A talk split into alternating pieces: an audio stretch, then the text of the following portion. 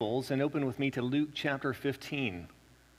Luke chapter 15, uh, the entire chapter, verse 1 through 32, is our text this morning. As uh, this morning we, we end our series through this middle section of Luke, I think we'll, we'll move to some Psalms, and then I think we'll pick back up with the end of Luke uh, in the new year.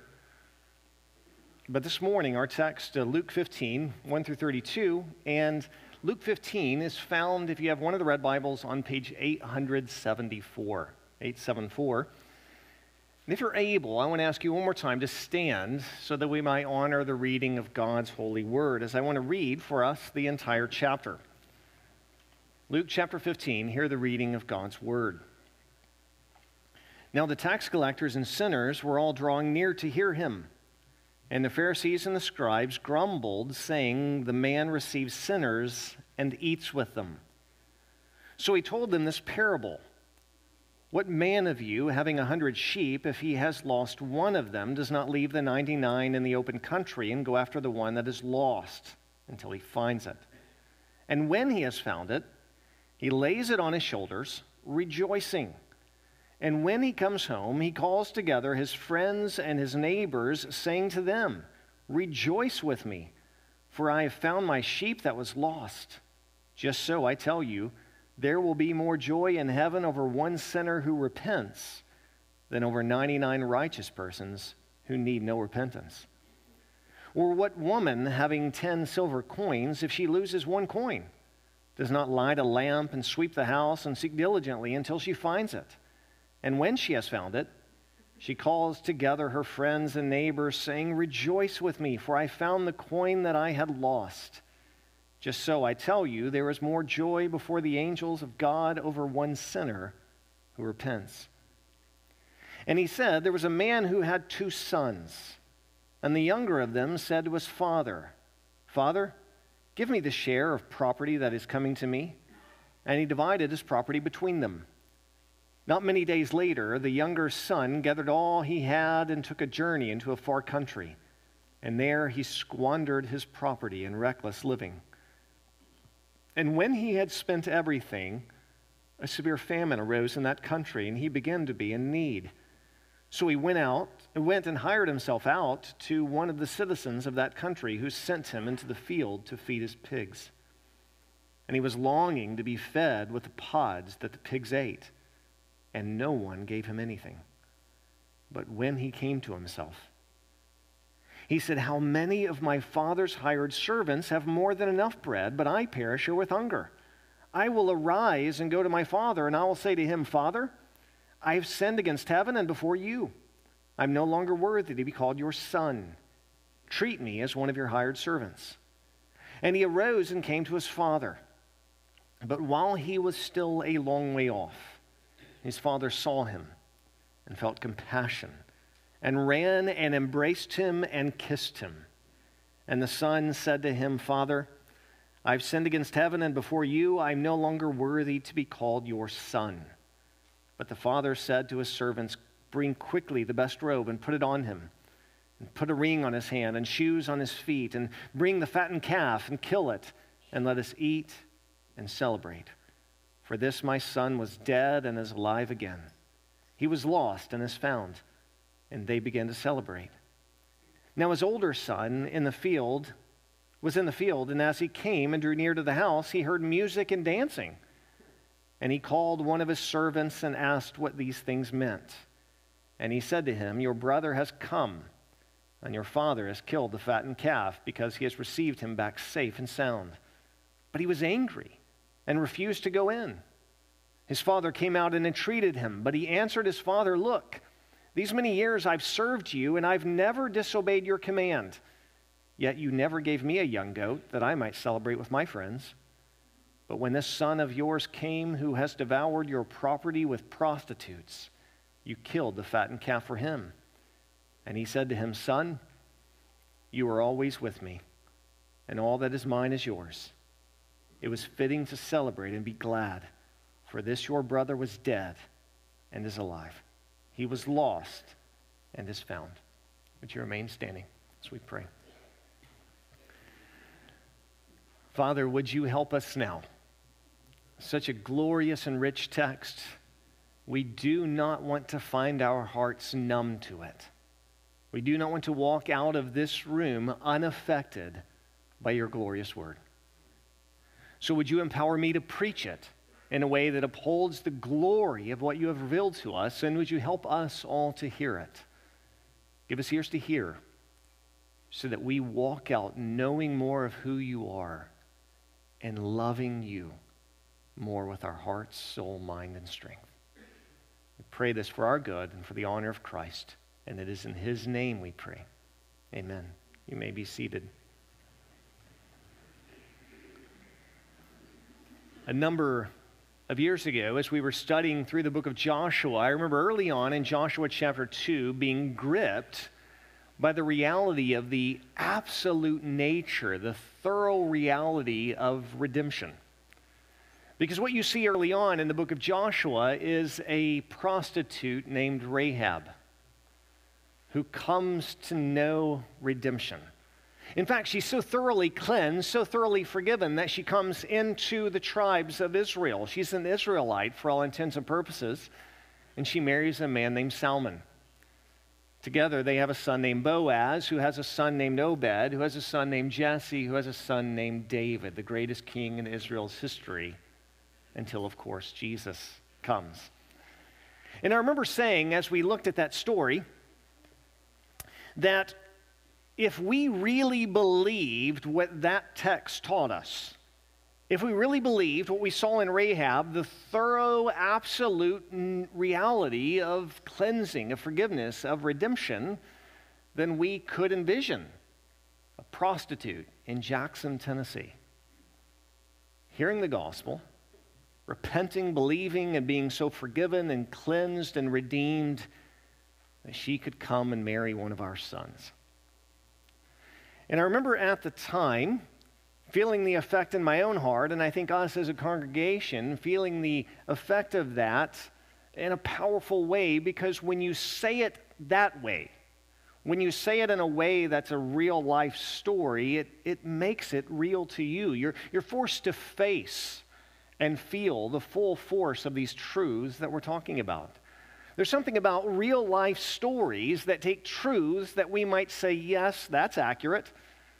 There's something about stories that take those truths and helps us to feel them, to be moved by them. And I think that's why Luke 15 is so powerful. This chapter is made up of three stories, three parables, where Jesus speaks of three things that are lost and is found. In the first parable, it's a sheep that is lost and found. and the second, a coin that is lost and then found. and the third, it's actually a story of two sons, and one of them is found and the other remains lost. But these parables, these stories are powerful and they communicate truths to us that, that I think we might all know, but it forces us to feel them in our hearts, to face the glorious realities in our souls three things that we see in these stories. We first see the heart of God as he approaches and seeks after sinners. Second, we see what it looks like to come to Christ as a sinner who is repentant. And third, we see of how we can be lost while thinking all is well with us.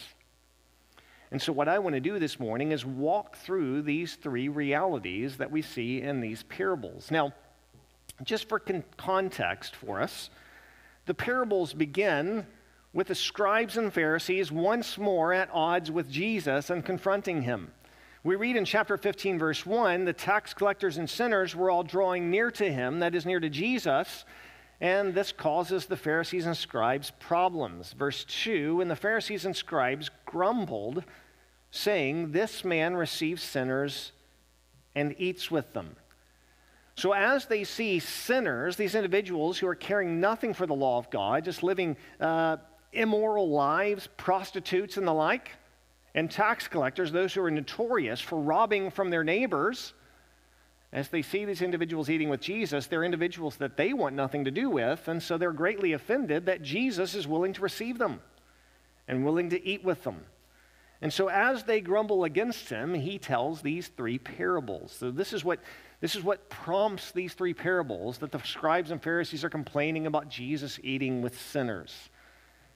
And so, first, especially in the first two parables, we see a picture of God's heart to seek after, receive, and save sinners. We see a picture of God's heart to seek after, receive, and save sinners. Jesus introduces this first parable in verse 4 by asking this question What man of you, having a hundred sheep, if he has lost one of them, does not leave the 99 in the open country and go after the one that is lost until he finds it? Now, the answer, of course, is that everyone would do that. No one who is a shepherd would see a sheep wander off and thinks, well, there goes a sheep. I guess I'll chalk that up to a loss. No, rather, what you would do is you would say uh, to maybe an assistant or a fellow shepherd, Would you watch over these 99 here in the open country because I'm going to go off and get that one? And as Jesus pictures this, he pictures the shepherd not only going after this one sheep who is lost, but when he gets him, he finds him and he puts him up on his shoulders because he's going to bring him home. And already, Jesus says, the shepherd is rejoicing. Rejoicing that he's found his sheep, rejoicing that he has him on his shoulders, rejoicing that he's about to bring him home. But it doesn't stop there. Once he lugs that sheep all the way back home, he then gets home and sends out word to his family and friends and neighbors saying, I want you to rejoice with me because the sheep that I, have lost is now found, and you must celebrate with me. And then Jesus then makes the point of the parable clear in verse 7, saying, Just so I tell you, there will be more joy in heaven over one sinner who repents than over 99 righteous persons who need no repentance. Now, when Jesus says that, he's not actually acknowledging that there really is a genuine category of righteous individuals who don't need to repent. He's made very clear throughout the whole of the Bible. Paul makes explicitly clear in the book of Romans, chapter 3 there is none righteous, no, not one. There's no exceptions to this. But what Jesus is recognizing is these scribes and Pharisees who are complaining about him eating with sinners see themselves as righteous. They see themselves as not needing mercy and grace. And Jesus is saying to them, I want you to know this heaven rejoices more over these sinners that I'm eating with. When they repent and come to Christ, heaven rejoices more for their repentance than over your supposed righteousness, which is really simply self righteousness. Then Jesus tells another parable that really makes the same point. And it feels like Jesus is appealing to everyone here. If the first parable, you might say, relates to men, shepherd out in the field seeking his lost sheep, and the second, he focuses on women. And the second parable is a woman in a domestic setting in her home. She has 10 silver coins and she loses one. And so, what does she do? Does she say, Well, at least I still have the nine? No. Jesus says she lights a lamp. She begins to sweep the floor. She searches diligently until she finds that lost coin. And then, when she finds that lost coin, like the shepherd, she calls up her friends and family and neighbor. We read in verse 9. And when she has found it, she calls together her friends and neighbors, saying, Rejoice with me, for I have found the coin that I had lost. And then Jesus makes the point again, just so I tell you, there is, more, there is joy before the angels of God over one sinner who repents. Now, Jesus, in both of these parables, is making the same point. In each case, he's revealing to us the heart of God for sinners. God is one who seeks after the lost, who seeks after sinners so that they might repent and come to him and find life in him. And then when they do repent, he does not hold them at arm's length because they have been notorious sinners. He rather receives them and rejoices over their repentance. This is a picture of God's heart toward those who are lost. In other words, when the scribes and Pharisees are getting on to Jesus, grumbling about him eating with sinners, calling them to repentance, and then rejoicing over them coming to repentance, Jesus is not here offering any apologies. He's not saying to the scribes and Pharisees, Oh, you're right. I haven't really thought about that. I probably shouldn't be around these people. No, he tells these two parables to say, when you see me pursuing sinners and calling them to repentance and rejoicing over them, what you're recognizing, what you should be seeing, is the heart of God to seek after the lost. One of the most basic things that we celebrate as Christians is that it was while we were still sinners, while we were God's enemies, He sought after us. When we tell the story of Christ, the Son of God, coming down and living a perfect life, having taken on flesh, dying on the cross to pay for her sin, our sins, and being raised from the dead on the third day, He did not do that because we asked Him to. We weren't even like Israel in the wilderness in Egypt complaining about our situation. We were perfectly content being like sheep that had gone astray. We were perfectly content in our rebellion against God, suppressing what we knew to be true about God and our unrighteousness. It was God, in His love for us while we were still sinners, who decided to send His Son for us. It was God's initiative. And so the first thing we see in the text, which Jesus makes clear, is a picture of God's heart to seek after, receive, and save sinners. Second, we see a picture of what it looks like for a sinner to come to Christ. We see a picture of what it looks like for a sinner to come to Christ. Now, we're going to continue to see in this third parable the heart of God to seek after, receive, and rejoice in repentant sinners coming to Him but we also see this reality of what it looks like for a sinner to come to Christ. The parable, this third parable, we often speak about. It. In fact, it's labeled in the ESV Pew Bible that I'm using this morning. It's labeled the parable of the prodigal son, but it's really a parable of two sons. And let's first focus on the first of these sons, the younger son.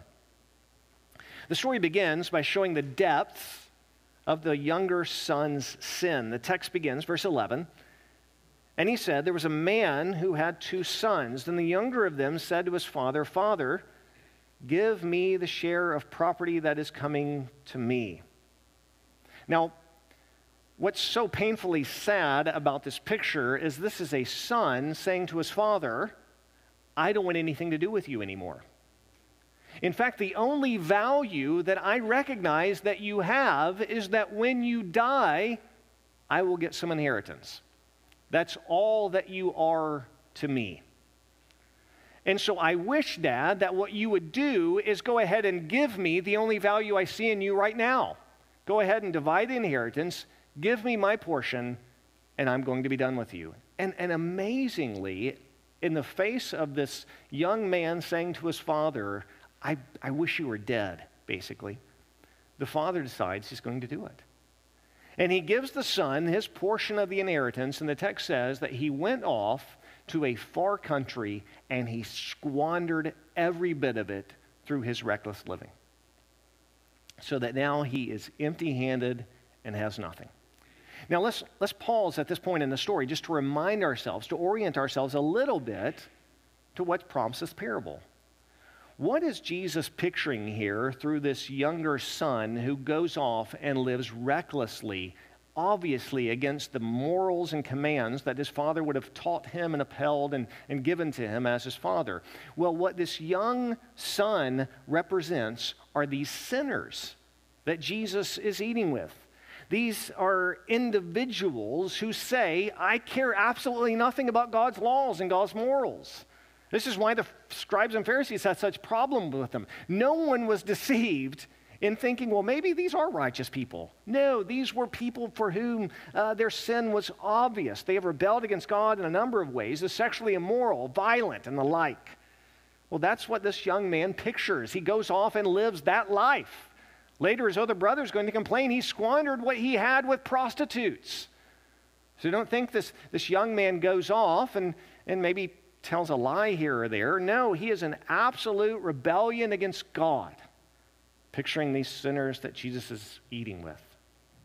Well, as Jesus continues the story, the young man has squandered everything, he has nothing, and it only gets worse. The far country where he was, a severe famine hits that place. And now everybody's lacking. And he who already had spent everything that he had now found himself in great need. So he found a man in that far country and asked if he could be hired out to care for the man's pigs. Now, just to let you know, because this doesn't resonate as much with us, for a young Jewish boy to spend his life caring for and feeding pigs is about the worst possible place he could have imagined himself. I mean, this is, this is so utterly corrupt and unclean. And yet, this is where he finds himself in the middle of a pigsty feeding pigs daily. In fact, he gets so hungry that he's sitting in that pigsty starving to death, wishing as he gave these pods to the pigs to eat that he could eat what they're eating. And then he came to his senses. Verse 17, the way Jesus says it in verse 17 is, but when he came to himself. He came to his right mind and he recognized, as verse 17 continues, how many of my father's hired servants have more than enough bread, but I perish here with hunger. He looks around and he thinks, man, if I had just, if I were just back home, not, not even my father's son, if I were just back home as one of my father's servants, I would have everything that I need to eat. I would be so much better off than the way I am now. So he says, what I'm going to do is I'm going to go home and say to my father, would you please receive me? But you don't even have to receive me as your son anymore. I just want to be one of your hired servants. Verse 18. I will arise and go to my father, and I'll say to him, Father, I've sinned against heaven and before you. I'm no longer worthy to be called your son. Treat me as one of your hired servants.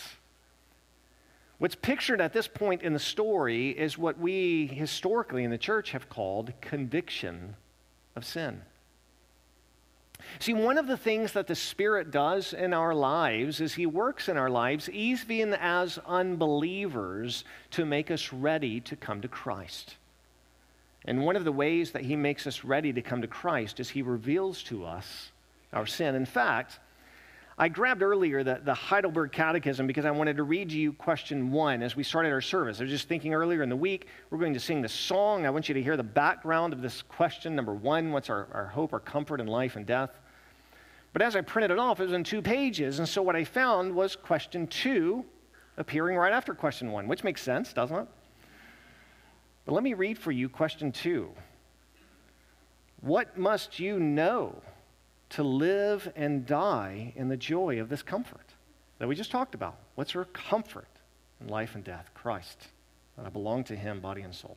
Well, what must you know to live and die in the joy of this comfort? Answer three things. First, how great my sin and misery are. Second, how I'm set free from all sins and misery. And third, how I am to thank God for such deliverance. But the Heidelberg Catechism says that because it's pointing to the reality of the conviction of sin. One of the things that the Spirit does to make us ready to come to Christ is He reveals to us the depth and the misery of our sin. And that's a good thing. I like reading Iain Murray books. He's a writer, an individual who started uh, Banner of Truth Publishing. He's written a number of books on revival, and one of the things that's so exciting about his books are when he speaks of individuals preaching the gospel in areas, preaching that, that Christ has lived and died and was raised, preaching that men are under the judgment of God. And Iain Murray will write about men and women in that city feeling the conviction of sin knowing that they are sinners under God's judgment and their only hope is His mercy. My hope is that many in this room can resonate with that.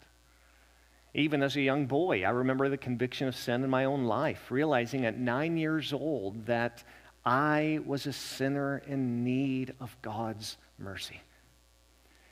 If you are at the point that you look at your life and think, I don't need mercy, or you look at what you've done and you are ready to make excuses for your sins, you are not feeling the conviction of the Holy Spirit. And you're not ready to come to Christ. But by His grace, the Spirit can reveal that to you, make you see your sin and feel that you have no excuses, and know that your only hope is to throw yourself at the mercy of God who sent His Son. That's what this Son does in the pigsty. Notice there's no sense of him saying to himself, uh, This really isn't my fault. Uh, my father shouldn't have acquiesced. Right? I lay it at his feet. Or there's no sense of, of, of him saying, you know, I'll go back, but maybe I can negotiate with him. No, he simply knows this is all on me. I've made a wreck of my life. I'm not worthy to be my father's son. My only hope is the mercy of my father. And then what happens is he gets up out of that pigsty and he heads home. And as he's heading home, Jesus says that his father is standing and looking. Now, I don't know. It may be that that was coincidence. It may be that on the day this son decided to come home, his father happened to be looking. Or it may be that every day his father walked out and looked for his son in hopes that he would come. And on this day, the father's looking and he sees his son. And the son is no doubt rehearsing in his mind what he's going to say. Father, I'm not worthy to be your son. Just make me one of your hired servants. That's all I, I, I deserve. It's all I, there's nothing more I can, I can hope for or claim. But as the son is no doubt going over this speech in his head, the father runs to him. And the text says when he gets to him, he embraces him, he hugs him, and he kisses him. And as the son is getting ready to deliver his full speech that he's been no doubt going over in his head, the father interrupts him. We read the story in verse 20. And he arose and came to his father, but while he was still a long way off, his father saw him and felt compassion and ran and embraced him and kissed him. And the son said to him, Father, I've sinned against heaven and before you. I'm no longer worthy to be called your son. He's getting ready to deliver his prepared line. So just make me one of your servants. That's all I've delivered. But he never gets to deliver the line. Because verse 22 says, But the father said to his servants, that is, interrupting his son, his father said to his servants, Bring quickly the best robe and put it on him and put a ring on his hand and shoes on his feet, and bring the fattened calf and kill it, and let us eat and celebrate. For this my son was dead and is alive again. He was lost and is found, and they began to celebrate.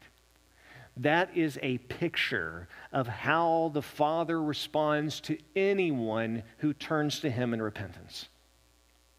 Brothers and sisters, I want to say to you this morning if you entered this room feeling the weight of your sin. Maybe you were like David in Psalm 51 and you sinned maybe this week, maybe in a gross and debauched manner.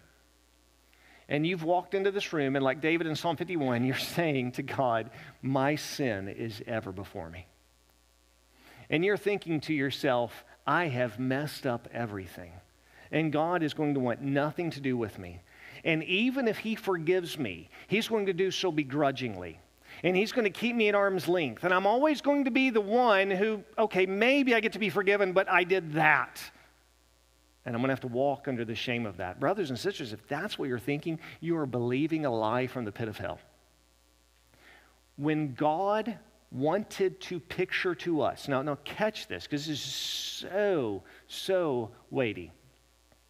When God Himself wanted to picture for us his response to our repentance, he pictures it in terms of a father looking out for his son, and when he sees his son coming in repentance, runs to him and embraces him and hugs him and kisses him and says, He's not going to bear any marks of anything any less than my son. He's going to have the robe and the ring and the celebrate. There's going to be a party. This is the picture God chooses to show us his response to us, to show his response to anyone who repents. Like I said, we're still seeing the, the glory in this third parable of the Father's approach to sinners who repent. He receives them and rejoices over them. But we also see the picture of a sinner turning and coming to Christ, what, what repentance looks like. if this morning you have never placed your faith in Jesus Christ, I want to say to you, if you're an unbeliever, my prayer is that you would experience the same thing this younger son experienced in that pigsty. And this morning you would realize my sin puts me under the judgment of God. And you would recognize you have no hope. There's no, there's no debate, there's no arguing. You have no hope in and of yourself to be able to claim anything. Your only hope is to throw yourself at the mercy of God. But if you do so, you are throwing yourself at the mercy of one who says, if you repent, I'll embrace you, I'll hug you and kiss you and throw a party for you. All of heaven rejoices. Come to him if you do not know him. But that's not the only picture we see. We also see a third picture a picture of a sinner who is deceived. A picture of a sinner who is deceived. I mentioned earlier, typically we term this parable the parable of the prodigal son, the parable of that first son, as if this parable is simply about the one who was in the pigsty and came home. And indeed, he receives many of the verses, but it's not about simply one son, it's about two sons. And crazy enough, it's about two sons who are lost. It's easier for us to see that the first son is lost because he went out and lived in a grotesque way. It's harder for us to see that the older son is also lost because his life doesn't look at bad as bad and honestly because the older son doesn't realize it either either in fact that's the whole problem his sin his rebellion his lost state isn't manifesting itself in debauchery it's manifesting itself in self righteousness. So, what happens is as the younger son has come back, the father has received him, the fattened calf is killed, they're having a party, they are playing music, and they are dancing. The older son has been out in the field and he starts approaching the house. And as he approaches the house, he hears the music, he hears the dancing, he sees what's going on. And he doesn't understand it. The scene doesn't make any sense to him, and so he calls one of his father's servants and he says to him, What, what in the world's going on? Why, why the music? Why the dancing? And we read the answer in verse 27. And he said to him, Your brother has come. Your father has killed the fattened calf because he has received him back safe and sound. Now, this should have been an opportunity for the older brother to say, This is great news. My brother, who is, is obviously a sinner, notorious sinner, has come to his senses and come home. But instead, verse 28 says, But he was angry and refused to go in. And so, what did his father do? He came out to him. His father came out and entreated him. That is, his father came out and said, Son, come in. Rejoice with us, celebrate with us. But, verse 30, but when this son of yours, the, the older son says, I'm sorry, verse 29. But he answered his father, Look, these many years I've served you. I've never disobeyed your command, yet you never gave me a goat that I might celebrate with my friends. But when this son of yours came, who devoured your property with prostitutes, you killed the fattened calf for him. And the father said to him, Son, you are always with me, and all that is mine is yours. It was fitting to celebrate and be glad, for this your brother was dead and is alive. He was lost and is found. Well, what's going on here? Well, remember the opening scene. Pharisees and scribes complaining because Jesus is eating with tax collectors and sinners. So now Jesus tells a parable about two lost sons.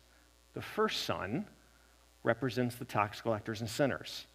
Everybody knows he's a sinner. Prostitutes, debauchery, immorality, squandering all that he has. But this other son represents the scribes and Pharisees. Individuals who do not recognize that they are in need of mercy, do not think that they need grace. Think about how the older son says to his father, I never disobeyed your command.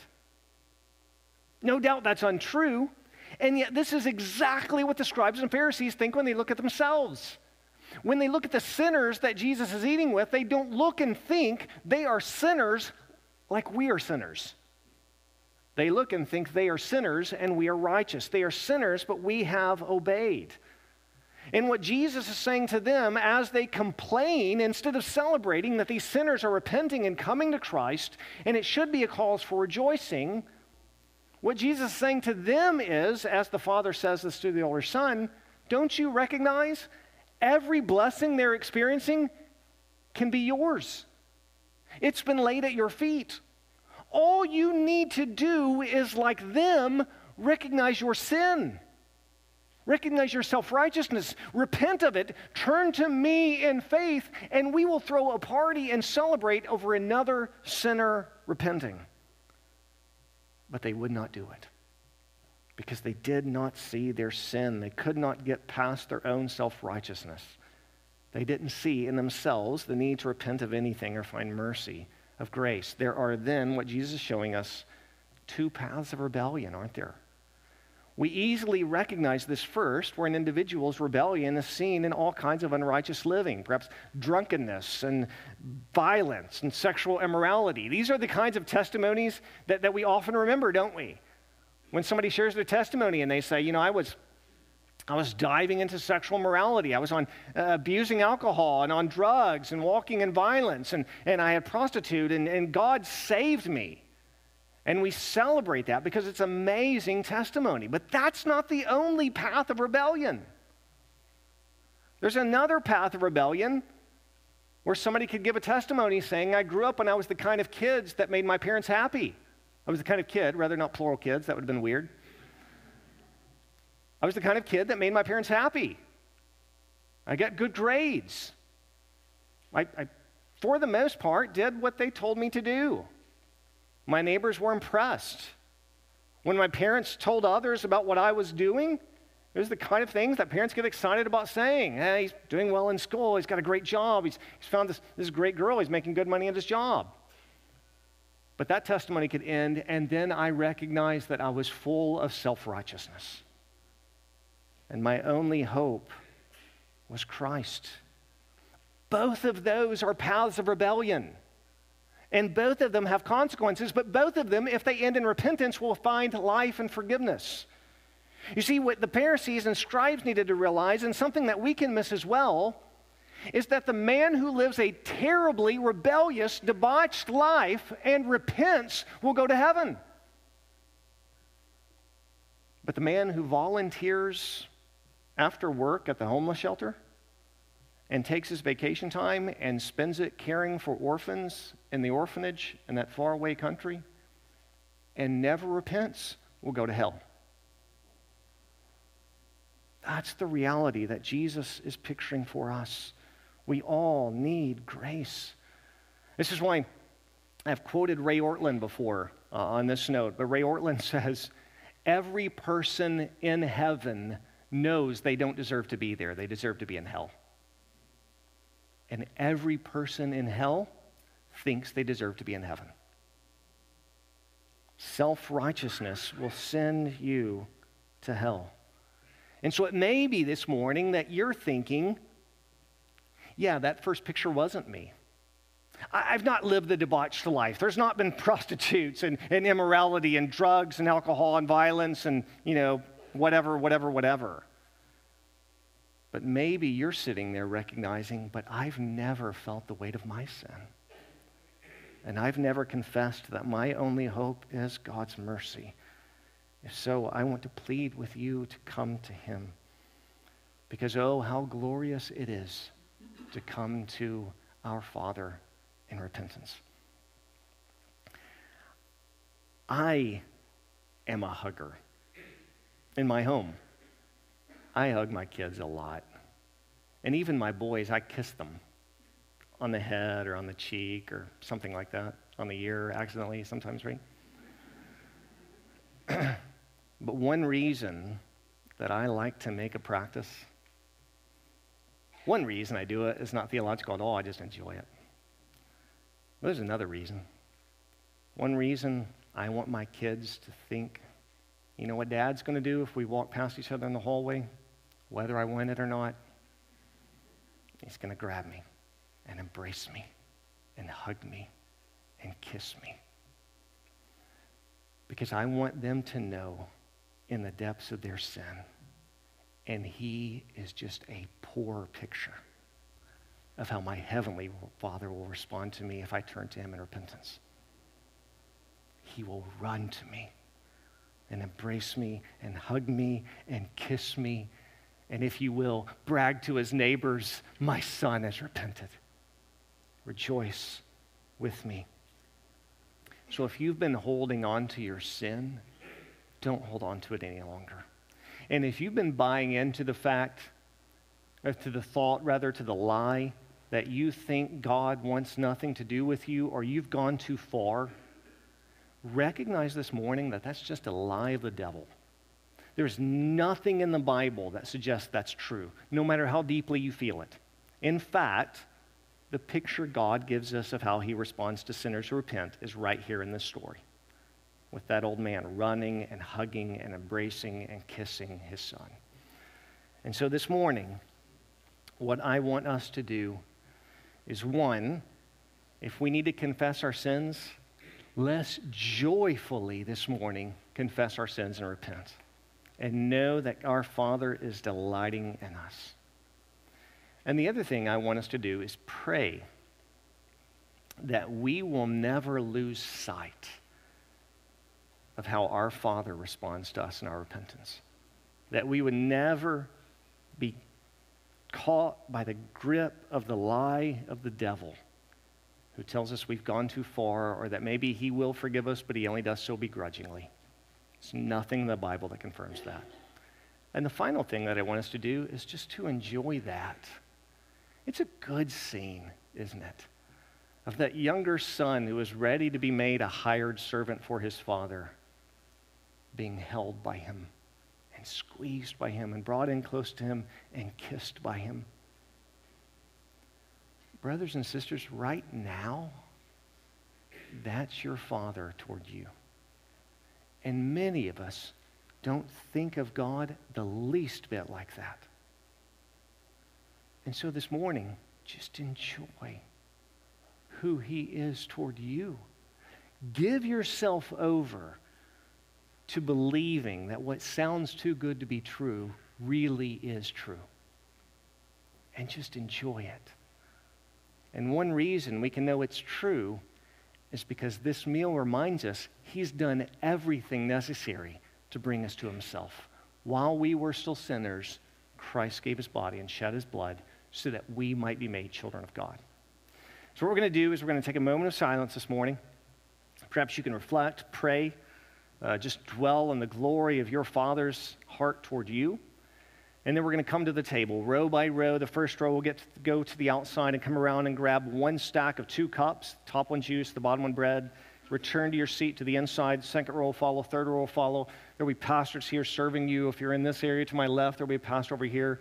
And then when we get back to our seats, we'll eat together, we'll drink together, and we'll celebrate that our Father responds to us, repentant sinners, with his embrace and his hugs and his kisses and his rejoicing. So this morning, let's take a moment of silence as we prepare to come to the table this morning.